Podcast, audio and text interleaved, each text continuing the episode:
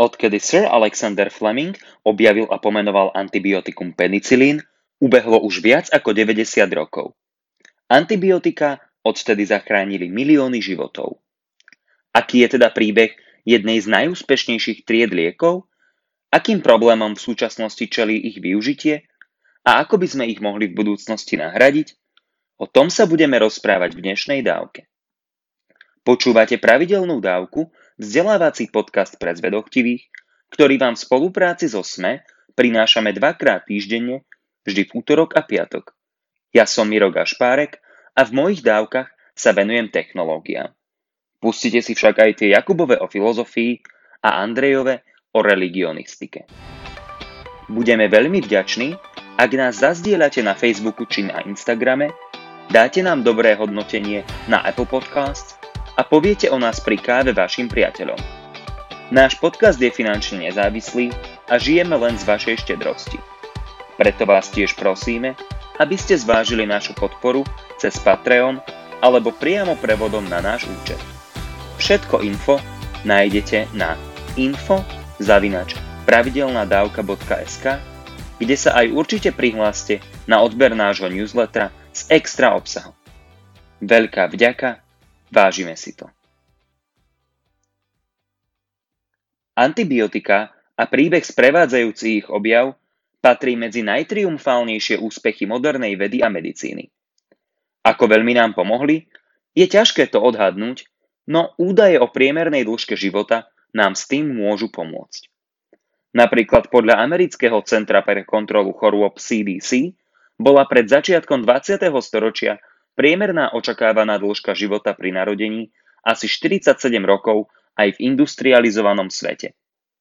Infekčné ochorenia, ako napríklad kiahne, cholera, diftéria, zápal pľúc, tyfus, horúčka, mor, tuberkulóza alebo syfilis boli široko rozšírené a patrili medzi najvýznamnejšie príčiny úmrtia. Po tzv. zlatej antibiotickej ére ktorá nastala medzi 50. a 70. rokmi 20. storočia a v ktorej sa rapídne zvýšilo množstvo dostupných antibiotík, priemerná predpokladaná dĺžka života pri narodení v Spojených štátoch vzrástla na 78,8 roka a infekčné ochorenia nahradili neprenosné ochorenia ako kardiovaskulárne problémy, rakovina či mŕtvica. Antibiotika teda mali obrovský vplyv nie len na zdravie ľudí, ale aj na celú spoločnosť. Je preto dôležité rozprávať sa o nich a tiež o tom, ako nachádzať nové antibiotika. Alebo ako ich nahradiť. No poďme pekne po poriadku. Čo sú to vlastne antibiotika? Antibiotika sú antimikrobiálnymi látkami, ktoré dokážu zamedziť rastu baktérií, prípadne ich priamo zabíjať. Niektoré antibiotika sú dokonca efektívne aj v liečbe parazitických infekcií prvokmi, teda jednobunkovými eukaryotickými organizmami. Teda niektoré antibiotika sú efektívne aj voči iným živočíchom, ako sú baktérie. Antibiotika sa delia rôznymi spôsobmi, či už podľa mechanizmu ich účinku, chemickej aktivity, spektrálnosti alebo aktivity. Väčšina antibiotík cieli na bakteriálne funkcie alebo na rastové procesy penicilín alebo cefalosporín priamo bránia baktérií produkovať svoju bunkovú stenu alebo v prípade polymixínov bunkovú membránu, čím bránia úspešnej bakteriálnej replikácii. Ďalšie, ako rifamicín, bránia replikácii bakteriálnej DNA. Tetracyklín a iné antibiotika zase bránia baktériám pridávať nové aminokyseliny do vznikajúceho peptidového reťazca a tým bránia syntéze nových bielkovín. A ako vie každý správny kulturista a biológ, život je o proteínoch. A to platí aj pre úbohé baktérie. No a ďalšie, ako sulfonamidy, zase nedovolujú baktériám vyrábať folickú kyselinu, ktorú baktérie potrebujú pre svoj rast. Iný spôsob rozdelenia antibiotík je na širokospektrálne či na úzkospektrálne. Úzkospektrálne antibiotika cielia na špecifické typy baktérií, rozdelené napríklad na gram pozitívne baktérie, ako stafilokoky či streptokoky, alebo gram negatívne baktérie, medzi ktoré patria Escherichie či Salmonely. Toto rozdelenie neznamená, že salmonely by mali väčší sklon k depresii ako stafilokoky, baktérie takto delíme podľa rôznych typov zloženia a štruktúry ich bunkových stien. Pri akých ochoreniach nám antibiotika pomáhajú? Nuž, pri tých bakteriálnych. Od sexuálne prenosných ochorení, ako sú chlamídie či syfilis, až po tuberkulózu či tyfus. Samozrejme, antibiotika nemôžu vyliečiť vírusové ochorenia, no môžu pomôcť pri pridružených bakteriálnych ochoreniach. Takže, toľko základy biológie antibiotík, povedzme si niečo o ich histórii.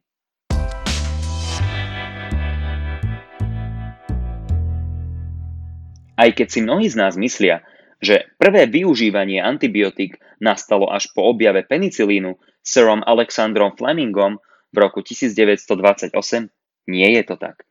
Prvé pozostatky antibiotika tetracyklín boli napríklad nájdené už v ľudských pozostatkoch zo Sudánu, ktoré sú datované do 4. až 6. storočia nášho letopočtu, ktorého distribúcia v kostiach je údajne vysvetliteľná výskytom tetracyklínu v jedle. A podľa niektorých zdrojov to bolo dokonca pivo, čím v žiadnom prípade nepodporujem konzumáciu piva za účelom zvyšovania množstva antibiotík v tele. Ako prvý z ideou antibiotika prišiel nositeľ Nobelovej ceny Paul Ehrlich, ktorý si všimol, že isté farbivá menia farbu ľudských alebo zvieracích buniek, no iné ju nezmenia. Na základe toho navrhol, že by mohli existovať látky, ktoré by selektívne zabíjali baktérie bez toho, aby ublížili ľuďom. Rozhodne to bol lepší a vizionárskejší nápad ako šialené arzenové kúry predpísané v minulosti.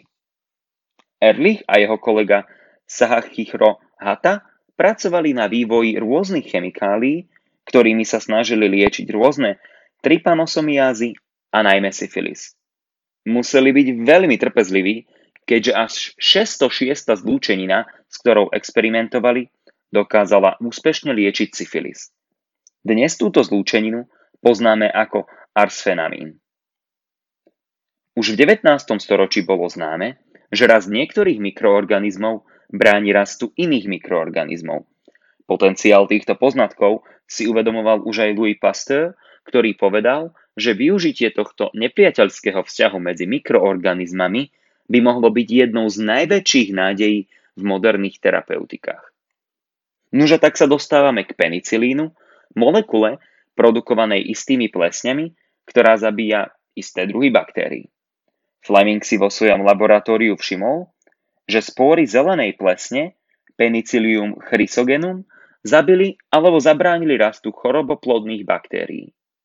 Navrhol, že tieto plesne musia produkovať nejakú antibakteriálnu látku, ktorú nazval v roku 1928 penicilín. Tiež popísal jej biologické vlastnosti a navrhol, že by mohla byť v budúcnosti využitá na medicínske účely. Nenadarmo sa teda budova medicíny na Imperial College London, kde Fleming pracoval, volá podľa neho. Ako prvý čistý penicilín následne vyizolovali Ernst Chain s kolegami a Chain spolu s Flemingom a Howardom Floriom získali v roku 1945 Nobelovú cenu. Mimochodom, je fascinujúce, že Fleming už v roku 1936 počas prednášky na Imperial College predpovedal, že lekári budú antibiotika používať príliš často a zbytočne a baktérie si tak na ne vytvoria rezistenciu. Aká prorocká predpoveď. Počas 20. storočia následne značne rástol počet nových antibiotík. Hlavne medzi rokmi 1935 a 1968, kedy bolo objavených 12 nových tried antibiotík. No následne množstvo novo objavených antibiotík značne kleslo. Medzi rokmi 1969 a 2003 sa podarilo objaviť len dve nové triedy antibiotík. Bohužiaľ, súčasné tempo objavovania nových antibiotík je rozhodne neadekvátne zvyšujúcej sa schopnosti baktérií vytvárať si antibiotickú rezistenciu. Baktérie sú totiž mimoriadne prefíkané a majú množstvo času, príležitostí a hlavne motivácie pracovať na tvorbe svojej antibiotickej rezistencie. Ide im totiž doslova o život. Hlavné mechanizmy, ktorými si baktérie tvoria odolnosť voči antibiotikám, zahrňajú limitovanie množstva antibiotika, ktoré sa dostane dovnútra bunky, modifikáciu samotnej antibiotickej látky, deaktiváciu antibiotika a zvýšené vylúčovanie antibiotík pomocou rôznych bunkových pump. Nadmerné používanie antibiotík viedlo k rezistencii baktérií na niektoré antibiotika, ako je penicilín alebo erytromycín, už od 50. rokov 20. storočia. Antibiotika sa bohužiaľ často používajú nadmerne a nesprávne v nemocniciach, kde pozorujeme príchod množstva bakteriálnych kmeňov, ktoré už nereagujú takmer na žiadne bežné antibiotika. Typické príklady zlého využitia antibiotík zahrňajú ich preventívne, pre fajnšmekrov profilaktické, využitie antibiotík u cestovateľov, či predpísanie nesprávnej dávky antibiotík v závislosti na hmotnosti pacienta a predchádzajúcom užívaní antibiotík. A tiež tu máme notorické predpisovanie antibiotík na vírusové infekcie bez predchádzajúceho diagnostického potvrdenia bakteriálnej infekcie. A na dôvažok, pacienti často neužívajú celú dávku antibiotík podľa pokynov lekára.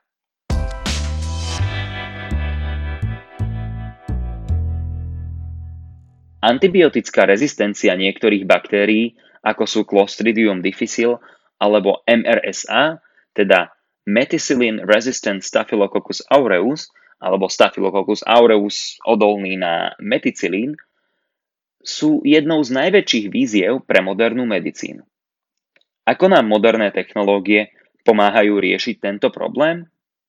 Ako by sme mohli získať nové antibiotika alebo ako by sme ich mohli nahradiť? Prvou možnosťou je screening prirodzených živých organizmov a hľadanie antibiotických látok v bakteriálnych, kvasinkových, rastlinných či zvieracích extraktoch. Pôdne baktérie napríklad boli v minulosti veľmi bohatým zdrojom antibiotík. Niektoré organizmy nepôsobia priamo ako antibiotika, no môžu brániť antibiotickej rezistencii mechanizmami, ako je napríklad zastavenie činnosti spomínaných bakteriálnych pump ktoré dokážu vylúčiť antibiotika z bakteriálnych buniek. Pomáha nám tu aj strojové učenie a deep learning. Tento rok napríklad vyšla fascinujúca štúdia z laboratórií Jima Collinsa a Georgia Churcha, jedných z najslavnejších syntetických biológov na svete, kde pomocou deep learningového algoritmu autori dokázali predpovedať antibiotické vlastnosti látky halicín a následne overiť jej funkčnosť v myšiach. Je to dôležité preto, lebo štruktúra halicínu je odlišná od štruktúry bežne používaných antibiotík. Ak vás to zaujíma, referencia číslo 8 je pre vás. Iným spôsobom, ako nahradiť antibiotika, je využitie monoklonálnych protilátok. Tieto protilátky sa viažu priamo na určité bunky a proteíny a môžu tak stimulovať bunky imunitného systému, aby následne zautočili na bunky, na ktoré sú protilátky naviazané. Takto sa lekári napríklad snažia liečiť rezistentné infekcie spôsobené baktériou Clostridium difficile. Exotickejšie alebo modernejšie antibakteriálne liečby zahrňajú využitie vírusov, ktoré dokážu priamo napádať baktérie, nazývaných bakteriofágy, ktoré dokážu využiť bunkovú mašinériu baktérie na to, aby sa v baktérii množili a následne vytvorili látky, ktoré doslova rozpustia bakteriálnu membránu. Ich výhodou je to, že bakteriofágy môžu byť veľmi presne mierené proti špecifickým baktériám, čo chráni dobré baktérie pred smrťou v dôsledku využitia antibiotík. Na druhej strane, fágy môžu obsahovať aj toxické gény, a môžu viesť k problémom s imunitnou odpoveďou organizmu. Ďalšou zaujímavou potenciálnou náhradou antibiotík je využitie antisense RNA, teda RNA, ktorá dokáže interferovať s eh, mRNA alebo messenger RNA a zabrániť tak produkcii proteínov. Ak antisense RNA dokáže brániť produkcii proteínov, ktoré baktéria potrebuje na prežitie, prípadne na to, aby bola odolná voči antibiotikám, tak ju dokáže týmto spôsobom vyradiť zry. A nakoniec je tu systém CRISPR-Cas9. Tento bakteriálny imunitný systém by mal pri svojom pôvodnom využití baktériu chrániť pred vírusmi. Lenže tento systém genetickí inžinieri dokážu upraviť tak, aby enzym Cas9 dokázal útočiť na gény, ktoré spôsobujú bakteriálnu rezistenciu voči antibiotikám. Tento prístup sa úspešne podarilo aplikovať napríklad na modely infekcie baktériou E. coli. Ako vidíte, antibiotiká si prešli dlhú cestu. Od dôb, keď boli úplnou vzácnosťou, cez dni, keď ich lekári predpisovali ako cukríky, až po časy, keď začíname prichádzať so zaujímavými náhradami. Dúfajme však, že tu s nami ešte nejaký čas zostanú a budú zachraňovať ďalšie milióny životov. Toľko teda na dnes a vďaka za počúvanie. Ak máte ohľadom dnešnej dávky nejaký komentár alebo otázku, neváhajte a napíšte ich buď na facebookovú stránku alebo pošlite na môj e-mail miro zavináč pravidelnadavka.sk Už len pripomeniem, že pravidelnú dávku môžete odoberať v podcastových aplikáciách Apple a Google Podcast, Spotify, Stitcher a Podbean. Ak neviete ako na to, chodte na pravidelná dávka.sk, kde nájdete jednoduchý videonávod. Sledovať nás môžete aj na Facebooku a Instagrame. Teším sa na vás na budúce. Buďte zvedochtiví a nech vám to myslí.